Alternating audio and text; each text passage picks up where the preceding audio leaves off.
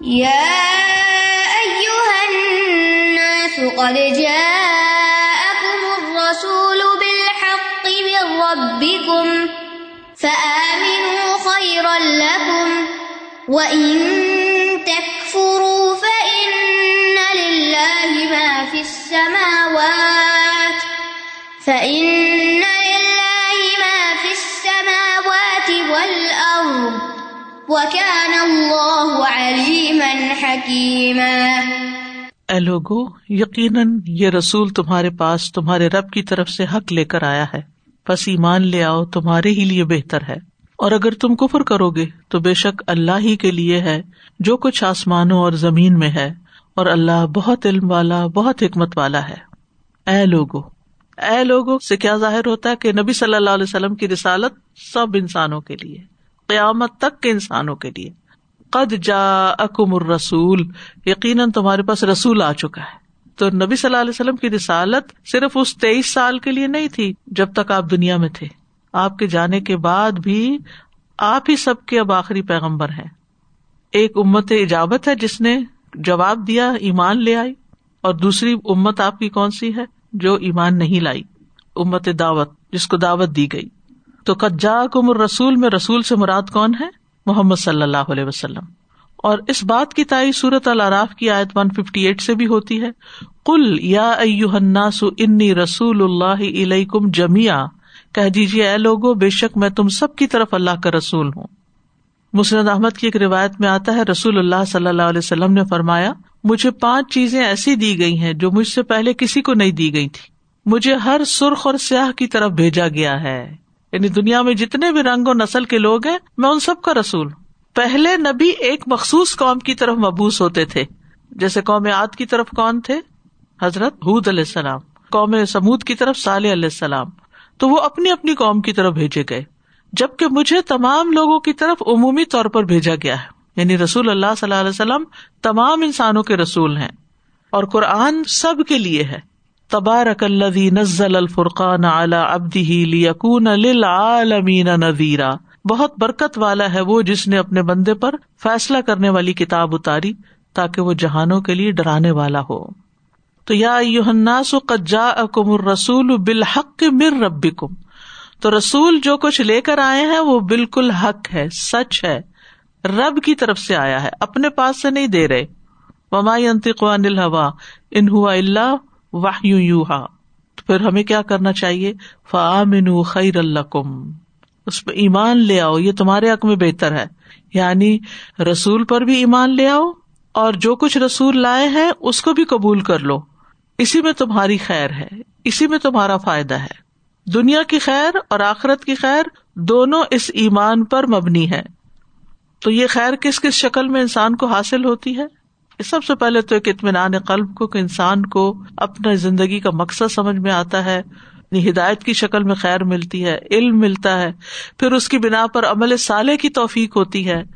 اس کی بنا پر جب انسان نیک کام کرتا ہے تو دل میں خوشی پیدا ہوتی ہے۔ پھر اس پر موت آتی ہے تو اطمینان کے ساتھ آتی ہے۔ اس ایمان اور عمل سالے کے ساتھ جب انسان قبر سے اٹھے گا تو سکون سے اٹھے گا۔ یا عباد خوف علیکم ولا انتم تحزنون۔ کہ اللہ تعالیٰ قیامت کے دن ایسے ایمان والوں کو اپنا بندہ کہے گا، میرے بندو۔ یعنی اللہ تعالیٰ ان کو اون کریں گے۔ تو پھر اپنی جنتوں میں بسائیں گے، خوش رکھیں گے۔ یہ سب کچھ کس کی بدولت ملا؟ ایمان کی بدولت۔ مومن کے لیے تو ویسے بھی ہر حال میں خیر ہوتی ہے، لیکن یہ خیر ایمان کے بعد ہی ملتی ہے۔ اور جتنا ایمان زیادہ ہوتا ہے، اتنی ہی خیر بڑھتی چلی جاتی ہے۔ وہ ان تک فرو اور اگر تم کفر کرو گے ان اللہ سماوات ارد تو بے شک اللہ ہی کے لیے ہے جو کچھ آسمانوں اور زمین میں ہے۔ یعنی اللہ تعالیٰ اس سے بے نیاز ہے کہ تم اس پر ایمان لاؤ، ہم لائیں یا نہ لائیں، اسے کوئی فرق نہیں پڑتا۔ کیونکہ ہر چیز اسی کی ملکیت ہے، ہر چیز اسی کے ماتحت ہے۔ ممن کفرف ان اللہ غنی عالمین جس نے کفر کیا تو اللہ بے شک تمام جہان والوں سے بے پرواہ ہے۔ ان کے ایمان لانے سے بھی بے نیاز ہے، ان کے گناہوں سے بھی بے نیاز ہے۔ وکان اللہ علیم حکیمہ اور ہے اللہ بہت علم والا، خوب حکمت والا۔ اللہ تعالیٰ ہر چیز کا علم رکھتا ہے، اور مخلوق اور ان کے ساتھ جو معاملات ہیں، ان میں حکمت سے کام لیتا ہے۔ وہ جانتا ہے کون ہدایت کا مستحق ہے اور کسے گمراہ رہنا ہے۔ تو اس آئے سے ہی پتہ چلتا ہے کہ نبی صلی اللہ علیہ وسلم سب کے لیے رسول بنا کے بھیجے گئے اور وہ سچے رسول ہیں اور ہمارے لیے لازم ہے کہ ہم آپ کی شریعت کو ہر اعتبار سے قبول کریں اور یہ کہ اللہ سبحان تعالیٰ کے رب ہونے کی بات بھی آیت میں کی گئی ہے۔ مر ربی کم تو اللہ تعالیٰ کی ربوبیت دو طرح کی ہوتی ہے، ایک عام ہوتی ہے، ایک خاص ہوتی ہے۔ عام کیا ہے جیسے رب العالمین ہے اور خاص کیا ہے جیسے ربی موسا و ہارون۔ یا فلاح و ربک کہ کے اللہ تعالیٰ نبی صلی اللہ علیہ وسلم کو فرماتے ہیں۔ تو رسولوں کو بھیجنا جو ہے وہ اس کی ربوبیت کا تقاضا ہے۔ اور پھر اللہ تعالیٰ بندوں کے ایمان لانے کا محتاج نہیں ہے۔ اور اللہ سبحان تعالیٰ کی بادشاہت ہر چیز پر چھائی ہوئی ہے۔ للہ ہی ما فی السماوات و ما فی الارض۔ یا اہل الكتاب لا تغلوا فی دینکم ولا تقولوا علی الحق. انما المسیح عیسی بن مریم رسول اللہ وکلمته القاها وکلمته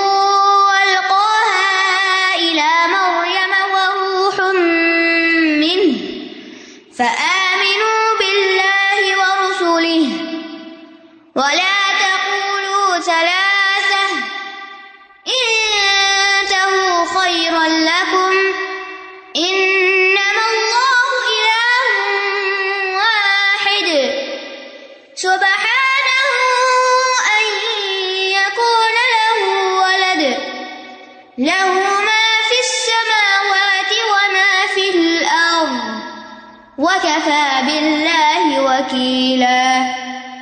اے اہل کتاب، تم اپنے دین میں غلوف نہ کرو، اور اللہ پر حق کے سوا کچھ مت کہو۔ بلا شبہ مسیح عیسی ابن مریم اللہ کا رسول اور اس کا کلمہ تھا، جسے اس نے مریم کی طرف ڈالا، اور اس کی طرف سے ایک روح تھی۔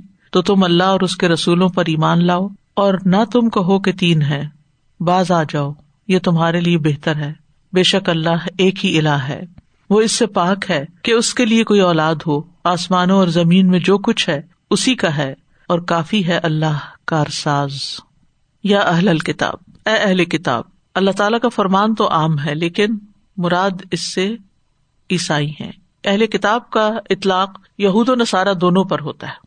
عیسیٰ علیہ السلام کے بارے میں یہود نے جو رویہ اختیار کیا، اس کا ذکر پچھلی آیات میں گزر چکا ہے کہ انہوں نے ان کو ناجائز اولاد کہا اور ان کو قتل کرنے کی کوشش کی اور ان کے ساتھ طرح طرح کی زیادتیاں کی۔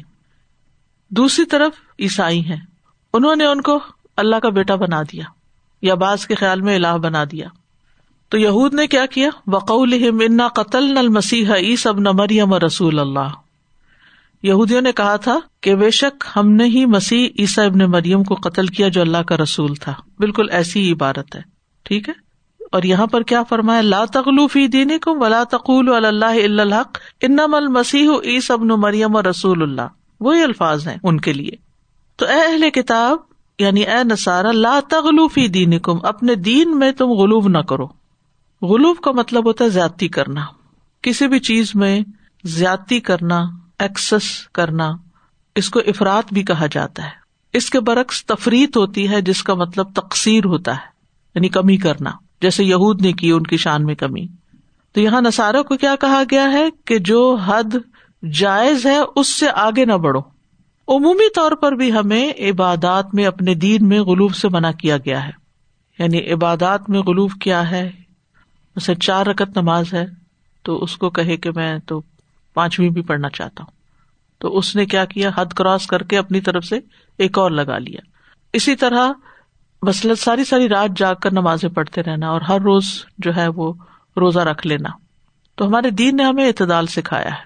اور یہاں جو بات کی جا رہی ہے، لا فی دین کم یعنی اس کام میں غلوم نہ کرو جس کے ساتھ تم اللہ کی اطاعت اور عبادت کرتے ہو۔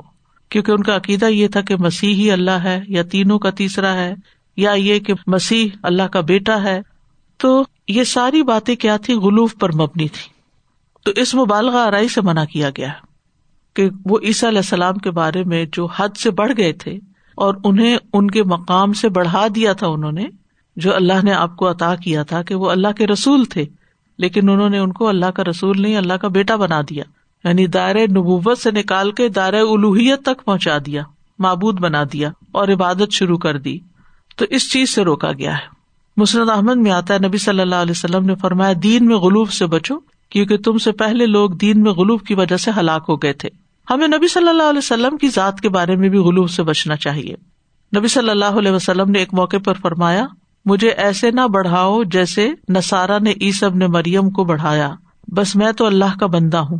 اس لیے تم یوں کہا کرو کہ آپ اللہ کے بندے اور اس کے رسول ہیں۔ اور ابدیت کا جو مقام ہے نا، یہ انسان کے لیے بہت بڑا مقام ہے۔ بندے کی عظمت اس کے جھکنے میں ہے، سر زمین پہ، ناک زمین پہ رکھنے میں ہے، اللہ کے سامنے۔ کہ یہی اس کا مقام ہے۔ نبی صلی اللہ علیہ وسلم نے اپنے صحابہ کو یہود و نصارہ کی مثال دے کر غلوف سے روکا تھا۔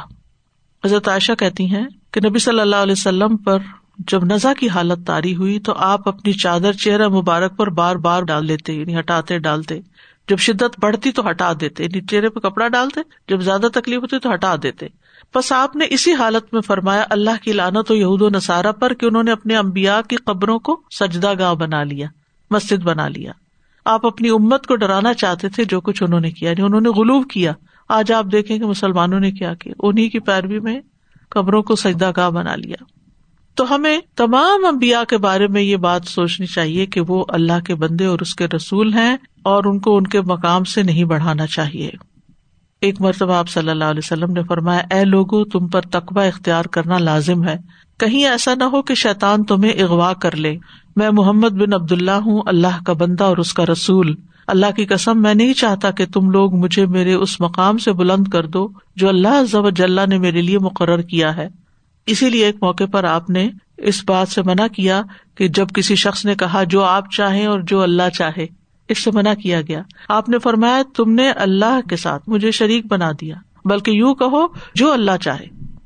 ولا تقول اللہ الحق، اور اللہ کے بارے میں ناحق باتیں مت کرو۔ یعنی اللہ پہ جھوٹ مت باندھو۔ اللہ تعالیٰ کے اسما اور صفات اور افعال جو ہیں، ان کے بارے میں بغیر علم کی بات نہ کرو۔ اور ویسے بھی عمومی طور پر یعنی قرآن میں یا دین کی بات میں، اپنی مرضی سے اس کی تفسیر نہیں کرنی چاہیے، اپنے خیالات یا اپنی چاہت سے۔ تو ولا تقول اللہ الحق یعنی حق کے سوا کوئی بات نہ کرو۔ مطلب کیا ہے؟ جو بات ثابت ہو پروفڈ ہو۔ اوتھینٹک ہو، بس وہی بات کرو۔ حق جو ہے، یہ باطل کا اپوزٹ ہوتا ہے۔ تو جو کہتا ہے مسیح اللہ کا بیٹا، تو وہ اللہ پر نہ حق بات کہتا ہے۔ ٹھیک ہے نا؟ ان نمل مسیح عیسب نو مریم رسول اللہ۔ انما، یہ کلمہ حسر ہے۔ ٹھیک ہے؟ یعنی اس کے سوا نہیں ہے مسیح عیسا ابن مریم کے وہ اللہ کے رسول ہیں۔ یہ مراد ہے۔ اور مسیح کیا ہے؟ عیسا ابن مریم کا لقب ہے۔ آپ دیکھیے کہ یہاں پر چار باتیں کی گئی ان کے بارے میں۔ مسیح عیسا ابن مریم رسول اللہ۔ ٹھیک ہے؟ یہ ہے ان کی اصل حیثیت۔ اور کل بھی میں نے بتایا تھا کہ ان کو مسیح اس لیے کہا جاتا ہے کہ جب وہ کسی بیمار پہ ہاتھ پھیرتے تو بھلا چنگا ہو جاتا۔ اسی طرح اگر کوئی گنجا ہوتا تو اس سر پہ ہاتھ پھیرتے تو بال اگاتے۔ اسی طرح مادر زاد نابینے کو پلبیری والے کو ہاتھ پھیر کر تندرست کرتے اللہ کے عزن سے۔ اور یہ جو مسیح دجال ہم کہتے ہیں، اس کو مسیح کیوں کہا گیا؟ اس لیے کہ اس کی ایک آنکھ مٹی ہوئی ہوگی۔ اور یہ بھی ہے کہ وہ بھی پوری دنیا میں گھومے گا اور عیسیٰ علیہ السلام بھی گھوم پھر کر تبلیغ کرتے تھے۔ اور ابن مریم کیوں کہا گیا کہ آپ کا باپ نہیں ہے کوئی، آپ مریم کے بیٹے ہیں، مریم بنتے عمران کے۔ ان کو ان کی والدہ کی طرف منسوب کیا گیا۔ تو اسی طرح جس کا کوئی شرعی باپ نہ ہو تو اس کو ماں کی طرف منسوب کیا جاتا ہے۔ ورنہ جس کا باپ ہو تو اس کو تو ماں کے نام سے نہیں نام دیا جاتا نا۔ تو یہاں پر ان کا لقب بھی بیان کیا گیا، نام بھی بیان کیا گیا، اور مریم کے بیٹے ہونے کے ساتھ بھی ذکر کیا گیا۔ اور باقی یہ کہ وہ اللہ کے رسول ہیں۔ اور اس میں، اس بات سے یہ ثابت کرنا مقصود ہے ابن مریم کہہ کے کہ وہ انسان ہے، کیونکہ انسان سے پیدا ہوئے مریم سے پیدا ہوئے ہیں۔ عورت کے رحم سے پیدا ہوئے ہیں۔ جیسے باقی بچے ماؤں کے پیٹ سے پیدا ہوتے ہیں۔ اور پھر رسول اللہ ہیں۔ اس سے آگے نہیں ہے مقام کوئی۔ سبحان اللہ، کتنا اسم بامسما ہے کہ مسیح کیوں کہا گیا؟ یعنی ہم لوگ کے تو نام بس نام ہوتے ہیں، وہ ضروری نہیں کہ ہماری شخصیت سے میچ بھی کرتے ہوں۔ لیکن یہاں لقب بھی مسیح، پھر عیسا پھر ابن مریم، پھر رسول اللہ۔ وہ کلمہ تو ہوں اور اس کا کلمہ ہے، کلمہ کن ہے۔ القاح الا مریم، جو مریم کی طرف القاع کیا گیا۔ یعنی کلمہ کن کہا ان کی پیدائش کے لیے۔ یعنی حضرت مریم کو جو حمل ٹھہرا تھا، وہ کن کی وجہ سے ٹھہرا تھا؟ اسی طرح ان کو کلمہ اس لیے بھی کہا جاتا ہے کہ یہ اللہ تعالی کی طرف سے ایک بشارت ہے، جس کی اللہ نے بشارت دی تھی۔ ٹھیک ہے؟ بروح من ہوں اور اس کی طرف سے روح ہے یعنی روحوں میں سے ایک روح ہے جو اللہ نے bhejی پھر اسی طرح روح اس لیے بھی کہا گیا کہ جبریل علیہ السلام نے اللہ کے حکم سے ان کے لیے روح پھونکی تھی، کیونکہ لغت میں پھونک مارنے کو روح کہا جاتا ہے۔ تو پھونک مارنے کی وجہ سے ان کا نام روح رکھ دیا گیا۔ اور یہاں روح من ہو، یہ من جو ہے، یہ بعض تبیز کے لیے نہیں ہے کہ اس کا حصہ بن جائے۔ روح من ہو سے مراد اللہ کے حکم سے روح ڈالا جانا ہے۔ اللہ کا جز ہونا نہیں ہے، یہ بات اچھی طرح جان لیں۔ کہا جاتا ہے کہ ہارون الرشید جو تھا، اس کا ایک معالج تھا جو عیسائی تھا، ڈاکٹر کہہ لیں۔ تو ایک دن وہ ہارون الرشید کی مجلس میں بیٹھا ہوا تھا۔ تو کہنے لگا کہ عیسیٰ علیہ السلام جو ہے وہ اللہ تعالیٰ کی ذات کا ایک حصہ ہے یعنی اللہ ہی سے الگ ہوئے نوزب اللہ اور تمہارے قرآن میں بھی اس کی دلیل موجود ہے۔ قرآن جو یہ کہتا ہے وہ روح من ہوں تو یعنی اس سے روح ہے، تو اس میں سے نہیں ہے، لیکن اس نے یہ مانا نکالا اس کا۔ ٹھیک ہے؟ تو واقعی وہاں پر موجود تھے۔ واقعی جو ایک ہسٹورین ہے مورخ ہے تو انہوں نے یہ آیت پڑھی۔ وسخر الکم ما فل سماوات و ما فل اردی جمی ان من ہوں سورج جاسیہ کی آیت ہے، اور اس نے تمہاری خاطر جو کچھ آسمانوں میں ہے اور جو کچھ زمین میں ہے، سب کو اپنی طرف سے مسخر کیا۔ من ہوں تو انہوں نے اس عیسائی سے کہا کہ اس طرح تو زمین آسمان بھی اللہ کا جز ہو گئے اگر من ہو کا مطلب تم اللہ کا حصہ بناتے ہو، تو یہ زمین و آسمان کے بارے میں بھی آیت آتی ہے۔ تو وہ حیران ہو گیا اور اس کو سمجھ آ گئی کہ میں جو کہہ رہا ہوں ٹھیک نہیں، تو مسلمان ہو گیا۔ اسی طرح روح من ہو کا ایک مانا یہ بھی کیا گیا کہ اللہ کی طرف سے رحمت ہے وہ ائدم بروح من ہو اور انہیں اپنی طرف سے ایک روح کے ساتھ قوت بخشی یعنی اپنی رحمت کے ساتھ ان کی تائید کی۔ اور جہاں تک روح کا معاملہ، تو ہر انسان کو روح اللہ ہی نے بخشی ہے۔ کیونکہ کسی اور کے تو بس میں نہیں روح بنا سکے، روح پیدا کر سکے یا کسی میں روح ڈال سکے۔ سورت سجدہ میں آتا ہے تم مجا نسل من سلال مما ام مہین تم مسوا و نفا خفی ہے مر روحی۔ یعنی یہ صرف عیسی علیہ السلام کے لیے نہیں ہے، بلکہ سب کے لیے ہے۔ تو اس کا مطلب ہے سب انسان پھر وہ اللہ کا حصہ ہو گیا نا اس بلا نہیں، اس میں اپنی طرف سے ایک روح پھونکی۔ تو چیزوں کی جب اضافت ہوتی ہے کسی چیز کی طرف یعنی ایک چیز کو دوسری کی طرف نسبت دی جاتی ہے، تو یہ دو طرح کی نسبت ہوتی ہے۔ اور خاص طور پر اللہ تعالی کی طرف جب نسبت دی جاتی ہے، تو ایک وہ نسبت ہوتی ہے جو اللہ سے جدا نہیں ہوتی۔ جیسے اس کے اسماء و صفات ہیں، ٹھیک ہے؟ جیسے اللہ کی قدرت ہے، اللہ کا علم ہے، اللہ کی سماعت ہے، تو یہ اللہ سے الگ نہیں ہے۔ اور دوسری ہے، عزت اور شرف دینے کے لیے نسبت۔ وہ اللہ سے علیحدہ ہوتی ہے اور یہ مخلوق ہوتی ہے۔ جیسے بیت اللہ ناقت اللہ، یہ اللہ کا حصہ نہیں ہے۔ مساجد اللہ اللہ کی مسجد اللہ کا گھر۔ تو یہ نوز بلّہ اللہ تعالیٰ اس کے اندر نہیں رہتے۔ اس شرف کے لیے ان کو عزت بخشی گئی اس گھر کو یا اس چیز کو جس کی نسبت اللہ کی طرف ہو جائے۔ تو عیسی علیہ السلام کو ہمیں کیا ماننا چاہیے؟ رسول، اللہ کا کلمہ اور اس کی طرف سے روح۔ رسول اللہ صلی اللہ علیہ وسلم نے فرمایا، جس نے یہ گواہی دی کہ اللہ کے سوا کوئی معبود نہیں، وہ اکیلا ہے، اس کا کوئی شریک نہیں۔ اور محمد صلی اللہ علیہ وسلم اللہ کے بندے اور اس کے رسول ہیں۔ اور عیسیٰ علیہ السلام بھی اللہ کے بندے اور اس کے رسول ہیں۔ نیز وہ اللہ کا ایسا کلمہ ہے جسے مریم تک پہنچایا اور اس کی طرف سے روح ہے۔ جنت بھی حق ہے اور دوزخ بھی حق ہے۔ تو اس نے جو بھی عمل کیا ہوگا، اللہ اسے جنت میں داخل کرے گا۔ تو عیسی علیہ السلام کے بارے میں یہ عقیدہ رکھنا ضروری ہے۔ فعامن بلّہ و رسول ہی تو تم سب اللہ پر ایمان لیا اور اس کے رسولوں پر بھی ایمان لاؤ۔ یعنی اللہ پر کیسا ایمان لانا؟ حقیقی ایمان کون سا ہے؟ کہ جس میں کوئی شرک نہ ہو، کہ وہ الوحیت میں اکیلا ہے۔ اور سب رسولوں پر ایمان لانا؟ یعنی یہ نہ کہو کہ ہم صرف عیسیٰ علیہ السلام پہ ایمان لائیں گے یا ہم صرف محمد صلی اللہ علیہ وسلم پر ایمان لائیں گے۔ جتنے بھی رسول اللہ نے بھیجے، ہم ان سب پر ایمان رکھتے ہیں۔ اور ہم ان کی ذات میں غلوف بھی نہیں کرتے۔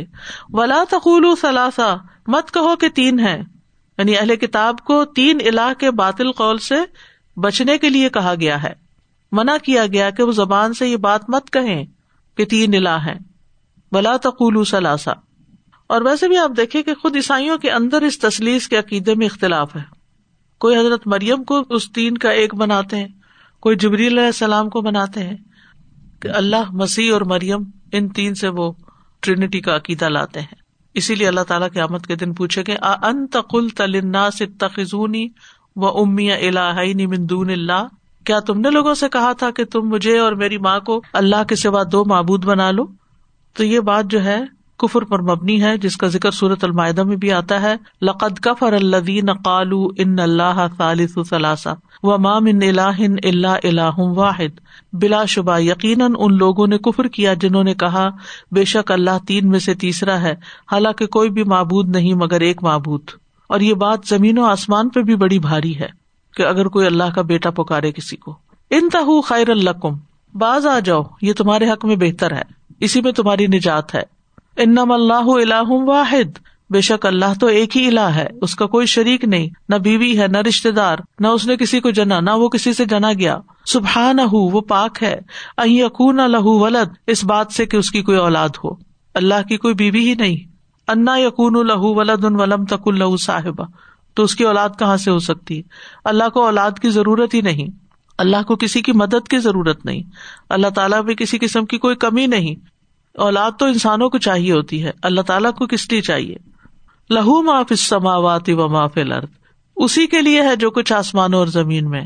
یعنی اگر اولاد ہوتی تو وہ بادشاہت میں شریک ہوتی۔ کچھ حصہ ایک بچے کا ہوتا، کوئی کسی کا ہوتا، کوئی کسی کا۔ تو کوئی ہے ہی نہیں تو ہر چیز کا مالک وہی ہے۔ اور یہ بات قرآن مجید میں کتنی دفعہ آتی۔ لہو ملک اس سماواتی ولر آسمان و زمین کی ہر چیز صرف اسی کی ہے۔ اگر کوئی اور الہ ہوتا تو پھر وہ شریک بن جاتا اس میں۔ وقفا بلّہ وکیلا، اور اللہ کا وکیل ہونا کافی ہے۔ وکیل کہتے ہیں حفاظت کرنے والا، دوسروں کے معاملات کی تدبیر کرنے والا۔ تو اللہ تعالیٰ کو اپنی بادشاہت کی حفاظت میں بیٹے کی ضرورت نہیں، وہ اکیلا ہی ساری کائنات کو دیکھ سکتا ہے اور اس کا انتظام چلا سکتا ہے۔ اور تمام مخلوق اپنے معاملات اللہ کے سپرد بھی کرتی ہے۔ وہ کفا بلّہ وکیلا۔ اللہ کا وکیل ہونا کافی ہے۔ تو اس سے پتہ چلتا ہے کہ دین میں غلوب نہیں کرنا چاہیے۔ غلوب دراصل دین میں نقص ہے۔ اللہ تعالیٰ کے بارے میں اللہ تعالیٰ کی ذات صفات کے بارے میں ناحک باتیں نہیں کرنی چاہیے۔ عیسی علیہ السلام رسول ہے نہ کہ رب۔ اللہ سبحان تعالیٰ صرف ایک ہی الہ ہے۔ ان اللہ اللہ واحد۔ عیسی علیہ السلام جو ہے ان کے معزز ہونے کی بات یہاں کی گئی۔ ان کو عزت کیسے بخشی گئی؟ وہ کل مت ہُ القاح مریم پھر یہ کہ تمام روحوں کے خالق اللہ ہی ہیں۔ پھر عقیدہ تسلیس کی نفی کی گئی۔ اللہ کے اولاد ہونے کی پاکی کا بیان ہے۔ انہیں کہ وہی اکیلا بادشاہ ہے۔ کائنات میں اللہ کی قدرت اور وسط اور غلبے کا بیان ہے۔ وہ کفا بلّہ وکیلا۔ کیونکہ وہ وکیل ہے، تو پھر ہی ساری کائنات چل رہی ہے۔ واخر داوانا الحمد للہ رب العالمین۔ سبحان اللہ و بحمد کا اشد اللہ اللہ اللہ انتا استخ فرکا و اطوب السلام علیکم و رحمۃ اللہ وبرکاتہ۔